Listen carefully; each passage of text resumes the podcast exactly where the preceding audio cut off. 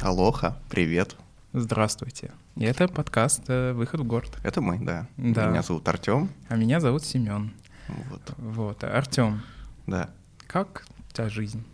Я последнюю неделю провел в Клабхаусе. Можете Так. подписаться, кстати. Ого. Вот. Господи, Я- даже тут, даже в нашем подкасте теперь Клабхаус. Я что, начал что да, с агрессивного маркетинга своего Клабхауса, наш подкаст. Вот, запи- записывайте, записывайтесь на накаточки, да. Да. Я там иногда что-то говорю. Если говорить не про Клабхаус, то о чем мы будем с тобой говорить сегодня?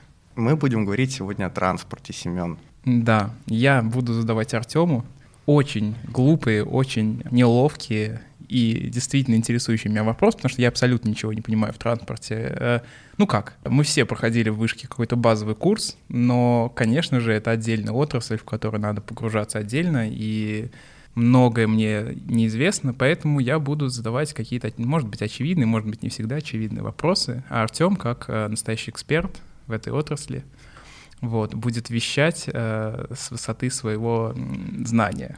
Да, с высоты метра и 80 сантиметров буду я вещать. Сегодня, как сказал Семен, мой бенефис. У меня вспомнился сразу мое детство и, знаешь, эти концерты юмористов. зеркала, Да, бенефис Вот. Ефима Шифрина. да. Вот, у нас сегодня будет бенефис Артема Трепьева.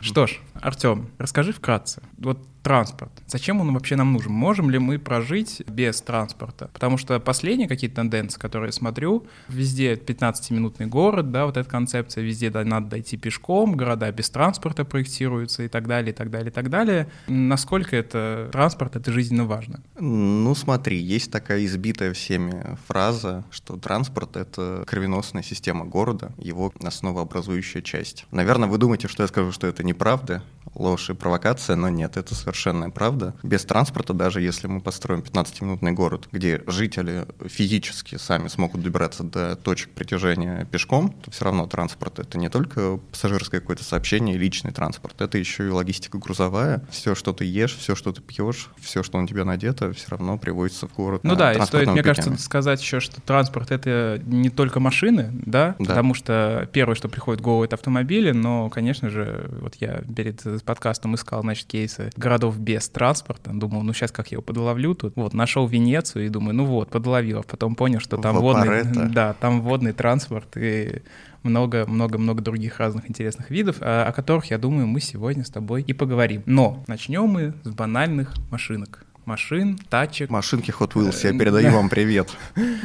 Привет из Кла- Клабхауса. Есть такое распространенное мнение, да, что вот сейчас мы добавим одну полосу, и все как поедет. Просто вот полетим. Но так ли это? Это очень зависит от места, где мы добавляем эту самую одну полосу. Смотрите, в чем проблема.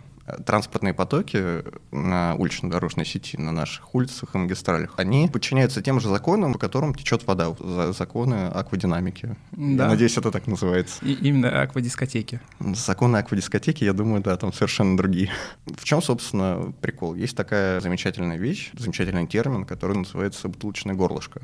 А, Вот перед нами сейчас стоит бутылка воды, внизу весь объем воды, и чтобы вылить, чтобы сразу не весь литр выливался, бутылочное горлышко там немножко сужается и дозируется пролив воды. Такая же история есть и на, на аквадискотеках, господи, на автомагистралях, когда у вас э, какой-то участок дороги уже, чем остальные, и перед ним образуются пробки. В принципе, вот имеет смысл расширять именно эти участки. Но возникает другой вопрос. Если мы расширим участок с бутылочным горлышком, все равно поток продвинется дальше, и рано или поздно он упрется в перекресток, в другое бутылочное горлышко и так далее. Нужно подходить к вопросу расширения дорог очень комплексно комплексно. Не нужно расширять просто бездумно. Если у нас есть пробка в одном месте, мы в этом месте расширим дорогу, все поедет. Так это не работает. Слушай, но ведь и получается не только же зависит от того, есть ли у нас эта полоса, даже если мы сделаем эту полосу, далеко, далеко не факт, что что проблема решится. Ну да, конечно, Потому увеличится что, спрос. да. Люди будут также, не знаю, не перераспределяться потоки. Люди увидят свободную полосу и что все поехало, и Да, через и- месяц там и все забьют. перестанет ехать. Да, есть замечательный мем, типа, американский, э, расширьте, пожалуйста, на еще одну полосу, ну, человек стоит в пробке, говорит, расширьте на одну полосу, все поедет. Потом на одну полосу добавили, он стоит в такой же пробке, да, наконец-то. Ну, господи. Я вам обещал Ефима Шифрина, вот я его включил. Ну, у нас же сегодня бенефис все-таки. Хорошо, слушай, но если продав- продолжать про машины и про лигу- э, регулирование трафика, болезненная довольно тема для москвичей, для россиян, касающаяся платных парковок. Нам власти часто обосновывают это как необходимость, что без этого нельзя, но главный аргумент людей в этой ситуации, слушайте, мы как-то раньше с этим жили, да, ничего, ставили свои машины там, где мы хотим ставить сейчас, и почему мы должны платить э, за парковки в собственном дворе? Есть ли какое-то рациональное этому обоснование, или это больше политическое какое-то решение? Ну вот как ты сейчас сказал, один из стереотипов людей, обывателей, платить за парковки в собственном дворе. Во дворе нету платных парковок, которые власти нам навязывают. Есть платные парковки дворовые, которые там частные девелоперы и управляющие компании как-то организуют. Но чаще всего это какие-то жилые комплексы, там бизнес-класс и так далее, где ты можешь купить место и там поставить машину. И что касается платных парковок городских, помните, что было до платных парковок в Москве? Я сейчас, да, сыграю в такого Слушай, Москва но здесь, похорошела. здесь тебе сразу скажут, а почему мы должны платить за это? Ну, как бы, почему? Ну, потому что плата за парковку — это инструмент регулирования спроса на поездки в центральную часть города. Когда у нас не было платных парковок, все без, озре- без озрения совести ехали на работу в центр на машинах, ставили на Тверской там в три ряда свои машины, и это перекрывало движение общественного транспорта, ставили на тротуарах, это перекрывало пешеходное движение. Платные парковки — это инструмент именно такого упорядочивания, и надо понимать, что платные парковки просто, они, ну, мы вводим там плату, пожалуйста, платите, и ставьте машины как, как положено. Просто так это не работает. Это работает еще в купе с, во-первых, с контролем за, за парковками. Вот я, например, недели две назад заплатил штраф 5000. Я поставил на платную парковку, а там... Больно? Мне было очень больно. Там срок 5 минут, э, как ты можешь не платить. Я опоздал на одну минуту, в общем. Хотя, кстати, это немножко противоречит ПДД, потому что у нас парковка — это все, что больше 15 минут. Вот. А все, что, все, что Слушай, меньше, ну вот если ты говоришь, что это супер справедливо, да, это и так должно быть, то мне кажется, что это... Ну, опять возникает ситуация, что люди, которые раньше могли заплатить, если там... Сколько сейчас в Москве стоит э, парковка? Ну, по-разному. Ну, Самая большая 380 в час. Ну вот, 380 рублей в час они могут заплатить, и, соответственно. А бедные люди, ну, бедные или средние, да, со средними доходами, для них это существенный удар по бюджету, и Они могут ездить на, на метро в центр. Ну, если Ну, у тебя, если да, у тебя конечно, нету, да. Нет, а, смотри, если у тебя нету денег, э, ну, вообще машина, надо понимать, что машину в городе иметь это довольно дорогое удовольствие.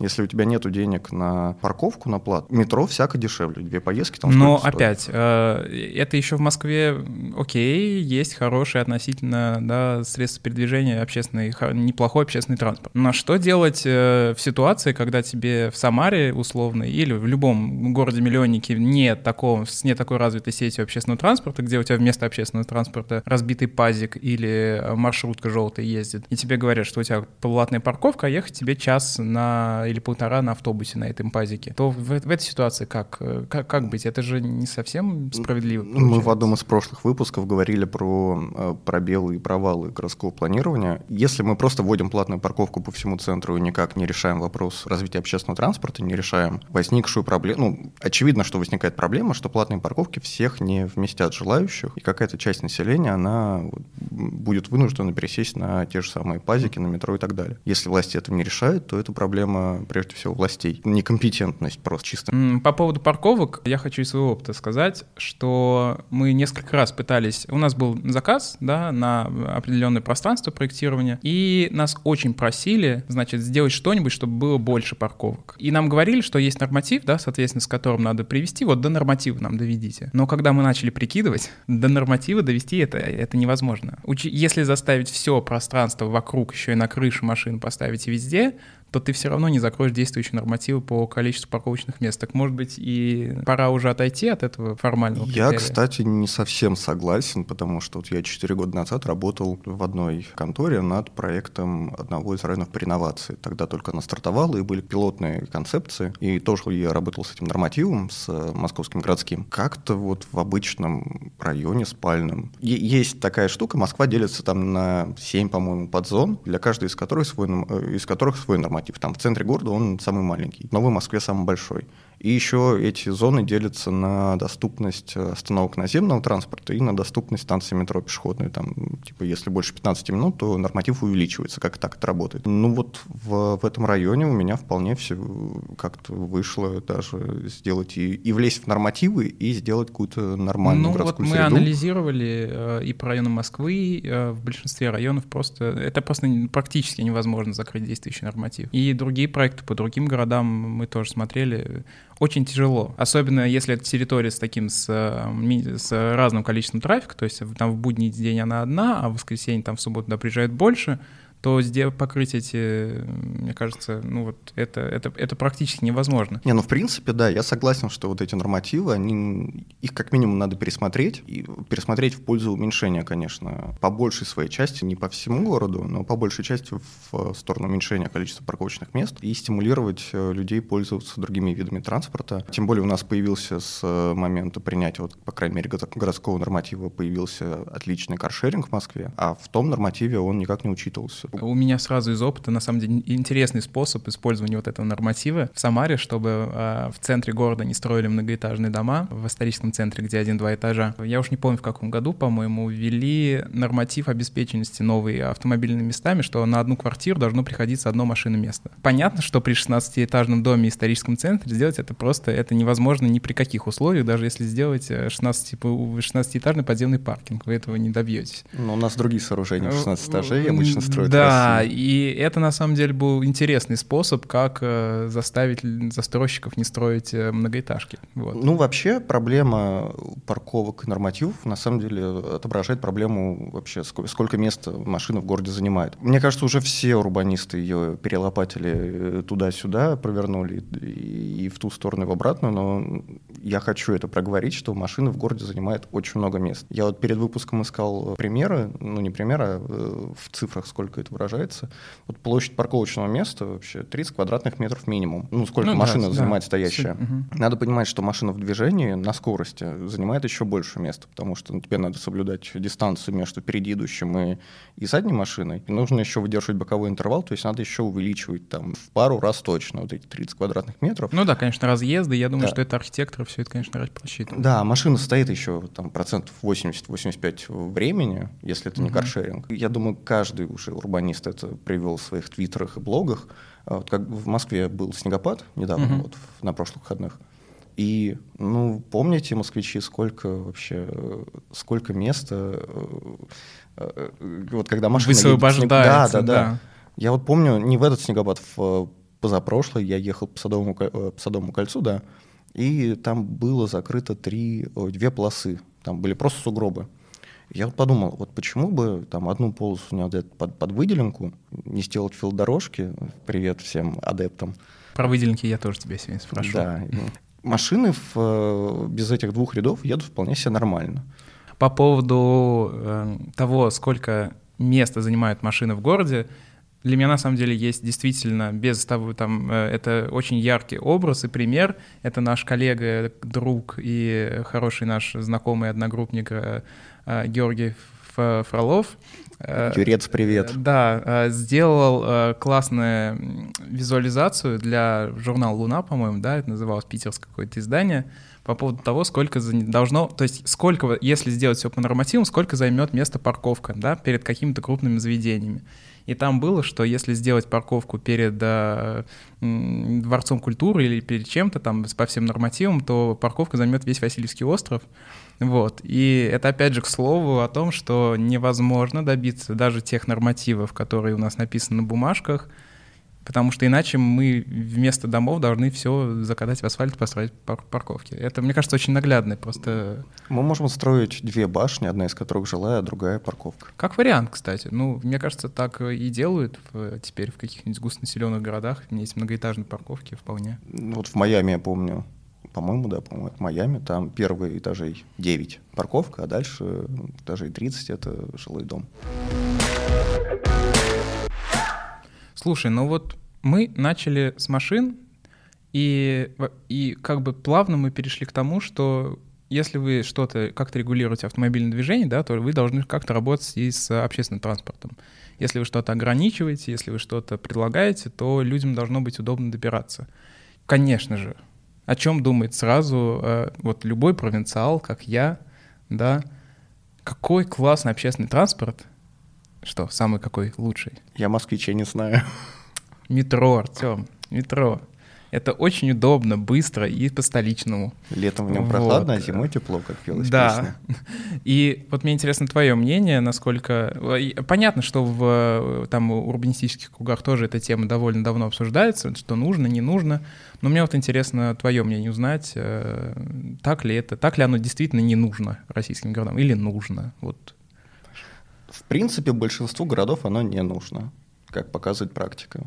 Кроме Москвы и Питера, пожалуй, Новосиб еще выдерживает планку по пассажиропотоку. А сколько нужно на пассажиропоток? Какой должен быть пассажиропоток, чтобы... Вот ты меня сейчас подловил, я не помню точных цифр.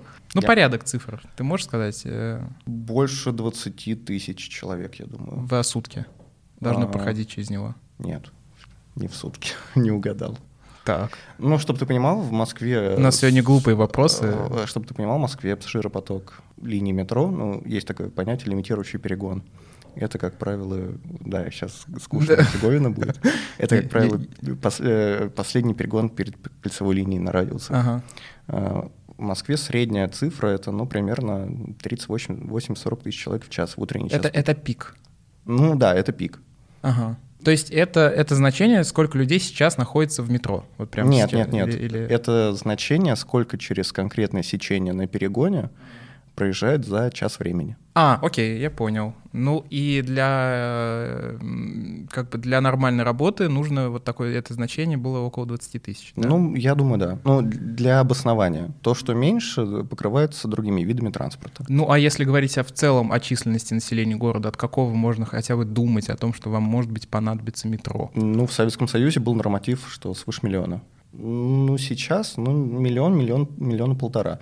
Надо понимать, что в России большинство городов-миллионников уже метрополитенами обеспечено. И, как показывает практика, они страдают от того, что... Они возят воздух. Да, они возят воздух. Вот в Самаре, например. Абсолютно. Прекрасное, очень красивое метро, где нет никого. Тогда вот такой вопрос, а ну что с этим делать? Вот я знаю, что в Омске это знаменитая карта Омского метро, где была всего одна точка, и то ее закопали. Вот недавно, по-моему, все-таки я, я не знаю, правда это или нет, но там вырыли подземный переход, который должен быть, был быть э, связан с вестибюлем станции библиотека имени Пушкина, вот это, который так. построили все-таки. И, по-моему, там даже включали в этом переходе да, звук да, поездов. Но, но, но, но, по-моему, там все закопали. Ну, так вот вопрос в том, что что с этим делать? То есть если вот Самара, пример, э, жрет, я не, не могу сказать, назвать точно цифр, но я думаю, что это достаточно затратное дело содержать даже одну ветку метро. Что с этим делать, если поток он не генерирует, но а за, закапывать, за, затапливать как? Нет, не надо закапывать, затапливать. Но в Самаре все-таки, мне кажется, есть еще перспектива какая-то развития. Насколько я помню, в центр метро там не идет. Оно, не, оно не дошло чуть-чуть до центра. Ну вот, это одна из проблем. Как, если бы в Москве... Вот, в Самаре еще проблема в том, что -то оно дублируется московским шоссе и проспект, ой, проспект Победы, не помню. В общем, э, там в Самаре две ключевых трассы, э, которые связывают весь московское нет. шоссе. Шос... Это просп... улица Победы, она называется. И она просто дублирует улицу Победы, по которой ходят автобусы, и все. Ну, то есть э, у тебя вариант удобнее всего тебе все равно добираться на автобусе, потому что ты можешь сесть в любой точке и доехать в любую точку. А на метро ты можешь сесть и ехать просто вдоль той же самой вот улицы. Смотри, Это... какая история. Э, в Москве тоже бесчисленное множество магистралей, под которыми идут линии метро. Надо, надо разделять, что если человеку надо проехать там одну-две станции, условно говоря, ну вот давай приведем какой-нибудь пример Москвы, чтобы было понятней. А если надо человеку доехать с Рижской куда-нибудь в район Алексеевской. Угу. Он, скорее всего, сядет на автобус и не будет там тратить время на спуск метро, на ожидание поезда, на то, чтобы проехать там один перегон, подняться, еще дойти до точки назначения. Ему проще сесть на автобус и проехать это по земле. И надо сказать, что там не автобусы не страдают от отсутствия пассажиропотока, ни метро. Проблема как раз самарского метро в том, что нету пассажиропотоков таких дальних. Человек сел на одной станции там в спальном районе и доехал там до центра города, потому что до центра города метро не доходит.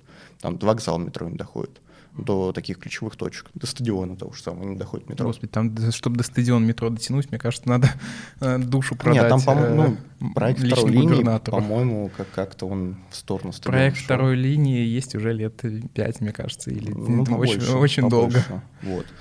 Ну, все равно, как, как бы надо понимать, что у наземного транспорта и подземного пассажиропотоки и вообще цели немножко разные. Слушай, а московское метро, вот мы начали про него, оно действительно самое классное такое в мире, как его... Э, естественно, ну то есть оно самое, одно из самых красивых наверняка, я думаю, тут спорить бессмысленно, но оно действительно такое удобное? Потому что я помню твои рассказы и рассказы своих знакомых о римском общественном транспорте, там, о, о других городах, и надо, надо тут понимать, что мы подразумеваем под удобством. Если мы говорим о том, что о надежности, то да, московское метро вообще в лидерах. Ну, ты гарантированно практически в любое время суток, кроме ночи, можешь спуститься в метро, тебя гарантированно там в течение трех-четырех минут придет поезд, ну, если не брать в расчет некоторые линии, где они чуть пореже ходят э, в некоторые часы, ты гарантированно уедешь в, друг, в любую часть города. А если что-то случится, то тебе предоставят какие-то компенсационные сервисы, там, автобусы, либо ты сможешь как-то объехать это через другие линии. Вот. Э, этого в других городах очень сейчас не хватает, особенно в той же самой Европе, угу. загнивающей. А что тогда не так? Где «но»? Это я слышу в твоих словах «но». Да, «но» есть. Надо понимать, что есть структура московского метрополитена как эксплуатирующей организации. То, что уже построено, вот они как возят пассажиров по, этому, по этой инфраструктуре. И есть новые проекты, которые курирует департамент строительства и стройкомплекса. Вот новые проекты, конечно, у меня к ним очень много вопросов. Я не понимаю, зачем нужно метро в Новой Москве продление от Саларьева. Ну как же, для чего? По, для белочек. По, по, под девелоперов это очевидно делается. Ну смотри, под девелоперов это, конечно, замечательно, но там можно чтобы они могли сказать, что у нас в новых Магутинках, значит, э, ЖК, ну, почти Ж, ЖК Солнечный э, лес, вот, есть метро э, и, и так далее, вот, чтобы Потому что без метро кто туда в здравом уме поедет? Ну вот ты понимаешь, что это единственная здравая вообще, ну единственная причина, по которой там появилось да, метро. Да. Вот станция Филатов-Лук, станция для белочек, мем, который э, притча в языцах. И то, что вот, вот эта вот сопля появилась в 10 километров от Саларева до Коммунарки, там еще будет одна станция, это э, затрудняет в будущем эксплуатацию линии, если ее продлят в восточном направлении, которое уже застроено там вдоль Щелковского шоссе, Черкизовской и замкат. Это потенциально в перспективе лишний, э, лишняя главная боль для эксплуатирующей организации. Ну, любое вообще нововведение можно воспринимать как лишнюю главную боль теоретически, поэтому... Другой пример. В то время как власти строят метро в Новой Москве, уже лет 10 откладывается строительство очень важного участка Калининско-Солнцевской линии в центре, от Третьяковской до делового центра. А, ну да, кстати, да, я, даже я, как не москвич, э, слышал эти, что никак не могут достроить. Вот. Его не могут начать строить. Ну, строители заняты другим, заняты э, проходкой в полях Новой Москвы. Тогда возникает вопрос, это уже более глобальная тема, как должен должен развиваться в город, в шире или в э, как бы... Ну, интенсивно или экстенсивно. Да, да. А, ну, у меня это не тема этого подкаста, мы можем поговорить как-нибудь в, в другой раз. В Москве до сих пор в существующих, в старых границах города не покрыты потребности многих районов в скоростном неуличном транспорте. А те... Ох, да, господи, кого же я вспоминал недавно? Ювао, давай, самый, где нет метро. Капотня? Капотня, да, родная. Ну, кстати, в Капотне э, там лучше трамвай провести. Ну, там таких потоков не предвидится достаточно. Но это вот опять о том, что метро — это далеко не решение всегда проблем, иногда лучше какие-то другие виды транспорта. Да, ну вот смотри, э, я приведу сейчас пример. В Москве построили Некрасовскую линию, она сейчас от Электрозаводской до Некрасовки. Через несколько лет участок Электрозаводской и Нижегородской отойдет большой кольцевой линии, и линия оборвется просто в середине города. Она была построена, чтобы разгрузить Таганский радиус, самый загруженный в Москве. Но прикол в том, что, во-первых, первая пересадка из Некрасовки, она, собственно, располагается и ведет на ту же самую Таганско-Краснопресненскую линию. То есть люди приезжают в вагонах, весь, весь поезд радостно выбегает и бежит забег... Э, заполнять поезда на другой линии. Вот. А на остальном участке, ну, не то чтобы воздух возит, но там в час пик можно найти сидячее место. По-хорошему, ее надо было, надо было тянуть через центр города там, до делового центра, соединять с Рублево-Архангельской линией, и была бы отличная, просто отличный диаметр, который решал бы проблемы города. Но вот у нас как-то по-другому пути пошло метропроектирование, и, ну, еще не поздно, конечно, все это исправить. Свой собственный путь. Да, да. Дорогие слушатели, пишите на строй МОСРУ, что надо по-другому развивать московский метрополитен. Вот давайте сделаем его great again. А, но мы начали тоже про, вот, про то, что метро — это далеко не всегда решение какое-то, да, такое лучшее в какой-то ситуации. И в этой вот я поэтому хочу поговорить про все, что не метро.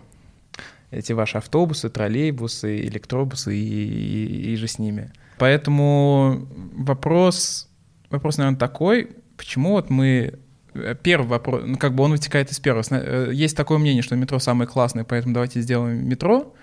Но есть и очень часто я слышу вот от, от такой от э, популяризаторов урбанистики, что метро нам нигде не нужно, давайте везде автобусы, трамваи сделаем, это дешевле, проще и, и, и так далее, и так далее, и так далее. Вот какая ниша у, у автобусного транспорта у, и у трамваев, когда их выгодно делать, когда невыгодно? Есть замечательная книга «Транспорт в городах, удобных для жизни» Вукана Вучика, в которых объясняется вообще деление транспорта по пропускной способности. Он это называет uh, right of way. Есть uh, ROWA, B Так, давай без слишком сложных. Э, сколько надо, скажи. Ну, короче, короче, э, все, что меньше 10 тысяч, это переваривается обычными автобусами. И, а, это да. в час пик? Должно быть еще раз. Я как э, глупый вопрос, у нас так и называется сегодня. Это в час пик э, или за, за какой-то период? Это пиковая пропускная способность э, маршрута автобуса или троллейбуса. То есть, условно, э, если у вас в час пик 5000 человек в, едут на маршруте и им норм, то значит пользуйтесь э, автобусом, да, делайте автобус. Ну, типа да, то есть все, что выше, уже покрывается другими видами транспорта, там до 10 тысяч, это, например... То есть э, когда мы что-то делаем по э, в сфере общественного транспорта, у нас показатель ключевой — это пиковые значения, да, то есть что они должны перенести какую-то пиковую нагрузку. Ну да. А, окей, на самом деле вот я этого не знал. Вот, так что надеюсь, и вы там что-нибудь узнаете полезного. Вот. Хорошо, а тогда, тогда такой вопрос. А вот у нас есть свежий опыт БРТ в Белгороде. Очень много и хвалебных каких-то отзывов о нем, что, мол, это действительно прорывной проект для России, и это действительно очень интересный опыт, я думаю, который будет потом изучаться, как-то смотреться. Но вот твое мнение хочу узнать по поводу этого проекта, и нужны ли выделенки везде, когда они нужны, нужны, чем выделенка отличается от БРТ, и классно ли там в Белгороде все сделали? Ну смотри, в Белгороде, в принципе, для России классный очень проект. Я бы не сказал, что это БРТ в чистом виде, на самом деле. Это просто выделенка по центру дороги. В Москве есть тоже такие кусочки, но они менее протяженные. То есть на Ялских воротах, например, такая есть история, на Солянке и так далее. Это классно. Очень много там сделали Пуму, на самом деле, с двух сторон от остановки сделали пешеходные переходы, это вообще очень, очень здорово. Но надо понимать, что есть отличия, как ты правильно сказал, между БРТ и обычной выделенкой. Тот же самый господин Вучик, э, БРТ все-таки он в относится к другой ступени развития транспорта по пропускной способности. Это уже ускоренный автобус, который провозит около 11 тысяч в час в пик. Больше, чем в два раза, чем обычные автобусы. Ну, то есть э, для Белгорода это ок, такой, такой вид, потому что сколько там населения Белгорода? Меньше миллиона точно? Ну, полмиллиона где-то. Да, ну то есть это, это нормально. Метро да. там точно не нужно? Ну, метро там точно не нужно, да. Более того, это не только для Белгорода нормально, но и для многих... Миллионников? Многих миллионников, да. Даже для Москвы. На коридорах, на некоторых вполне себе классно организовать БРТ. Слушай, а вот скажи мне, не знаю, три правила, как не надо делать выделенки. Как в Питере. Так, расскажи мне. В Питере, я не, не знаю, как это описать с научной точки зрения, но там есть на Невском проспекте выделенка, вот выделенная полоса есть на протяжении всего проспекта. Да, я ней, помню, да. За ага. ней не следят.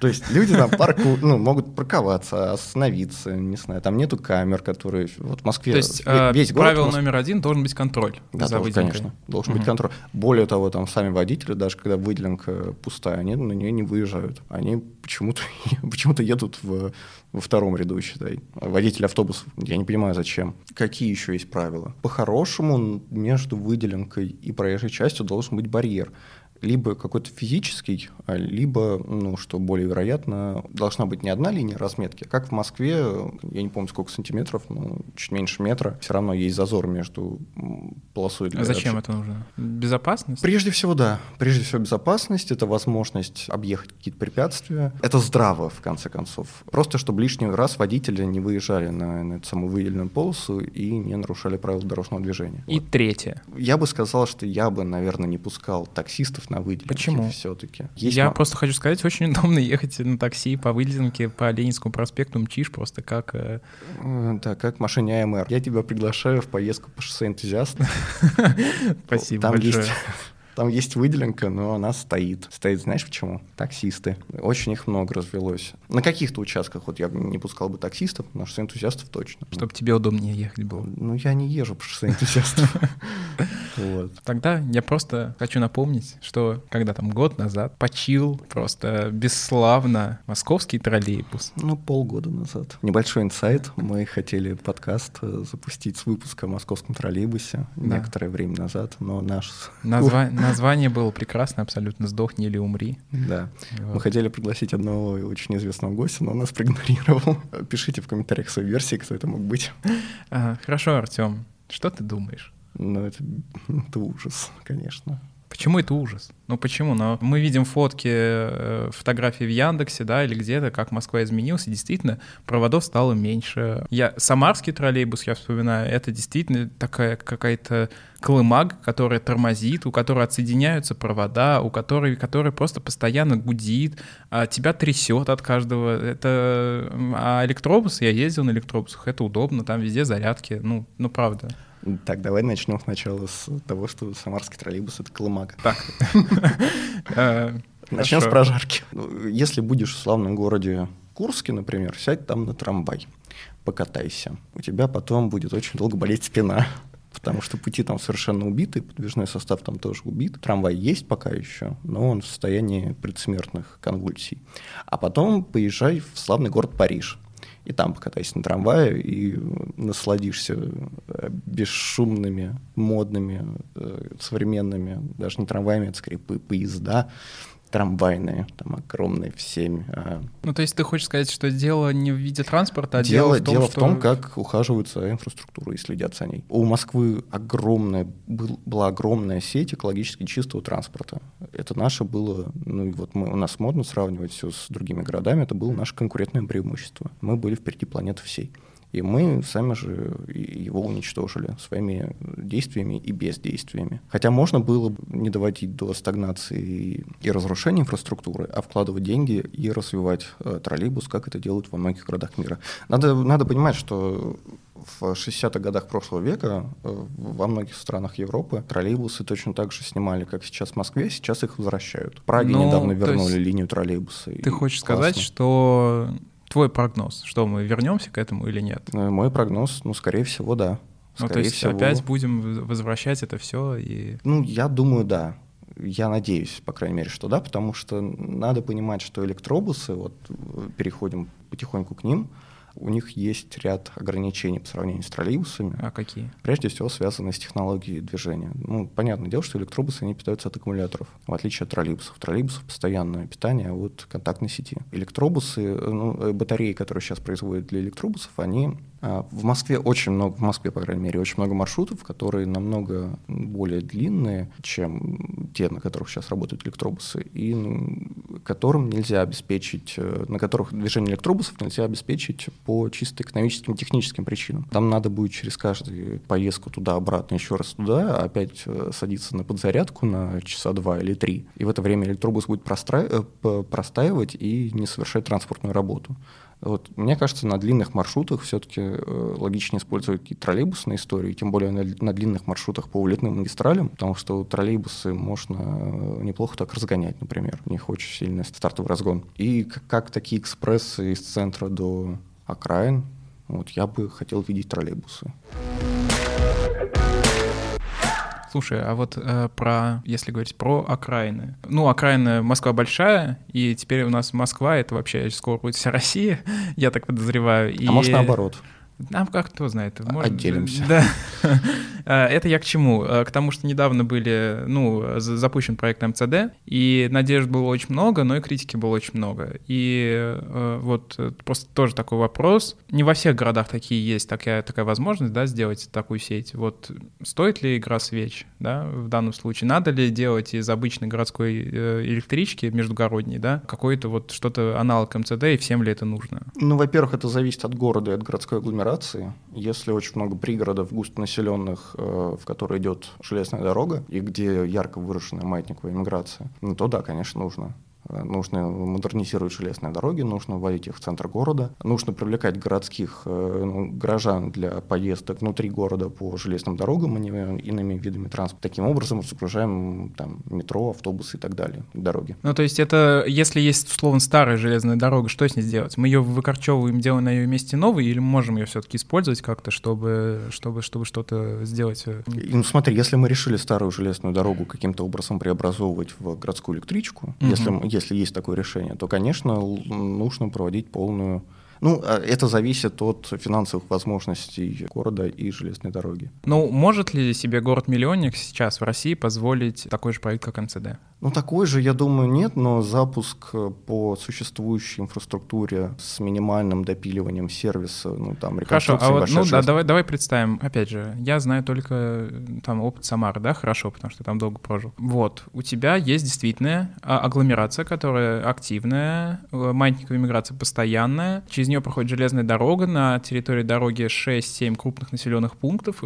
половина населения из которых каждое утро едет в Самару. Вот что нужно сделать, какие там там 5-3 простых шага или непростых шага, ну, который может позволить себе муниципалитет, чтобы сделать из этого не просто вот эту вонючую старую советскую электричку, а что-то сносное и э, современное. Самое первое — это тактовое движение. Причем не раз в 2 часа, а там каждые 15 минут, условно говоря, чтобы человек мог прийти на платформу и точно знал, что электричка приедет там через... Ну, для этого же надо много составов закупать дополнительных. Разве это не безумно дорого? А игра стоит свеч, ну, на самом-то деле. Но здесь же еще возникает вопрос, как э, вот условно Самарская, да, железная дорога, там э, трафик очень активный грузовой постоянно проходит. По 3-4 поезда в час проходит 5 грузовых поездов. Это довольно много мне э, Ну, это много, но тут вступает в игру представители графиков движения поездов.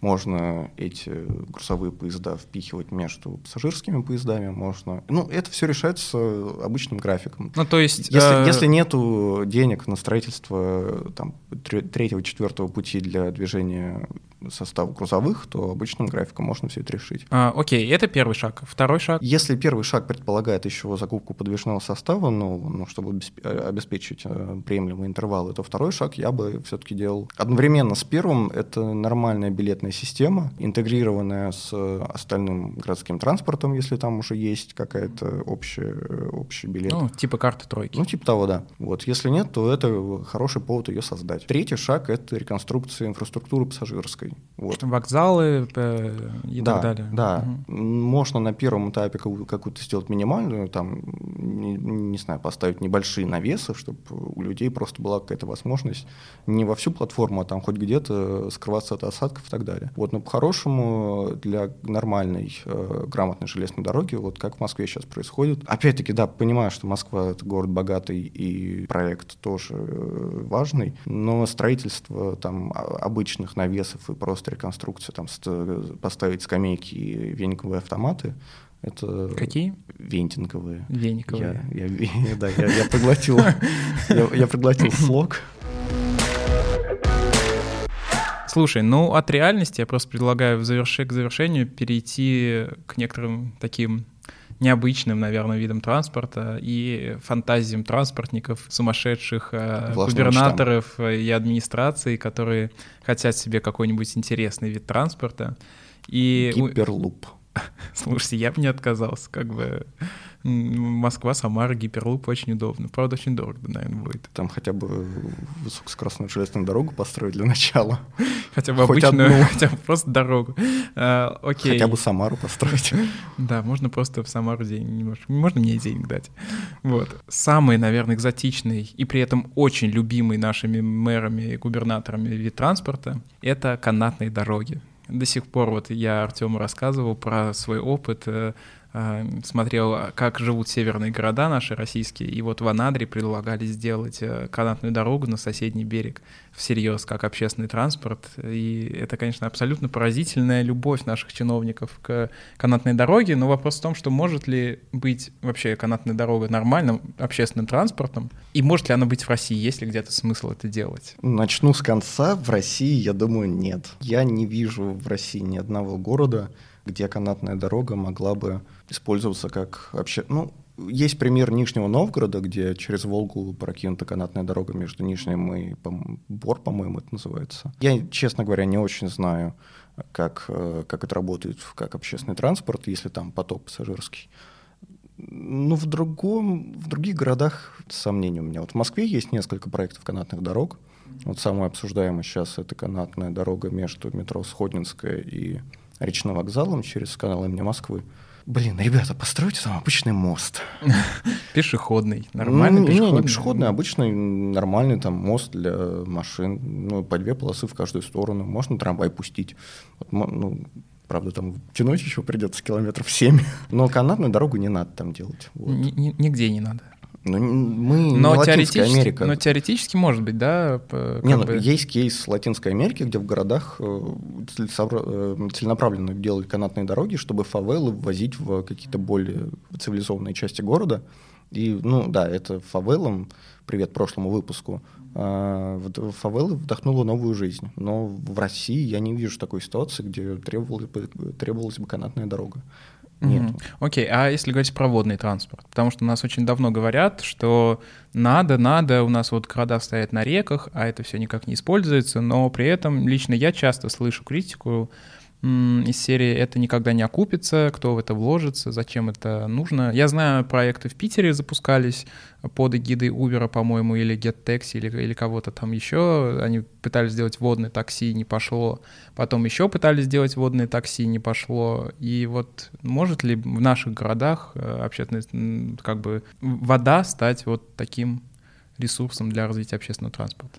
Во-первых, может, где есть большая река, и где есть э, необходимость паромной переправы, как, например, вот э, пример Амстердама мне очень, э, очень нравится. Там река с непроизносимым названием Иш. Простите, что? Ну, Будь здоров. Я не знаю, как она произносится, но I, J и что-то там еще. Ага. Вот. Э, там бесплатная... Давай Волга ее назовем.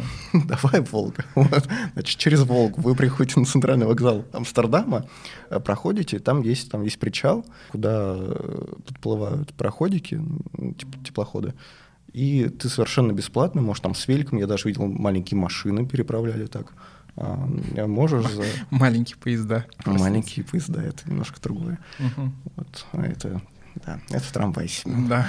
Вот, э, и совершенно бесплатно на другой берег Волги переправляются. Хотя там есть, все это дело дублируется линией метро, и там еще маршруты автобусов ходят, но недостатков пассажиров нет. Чувствуешь, как Амстердам заиграл сразу, когда Волга в нем появилась?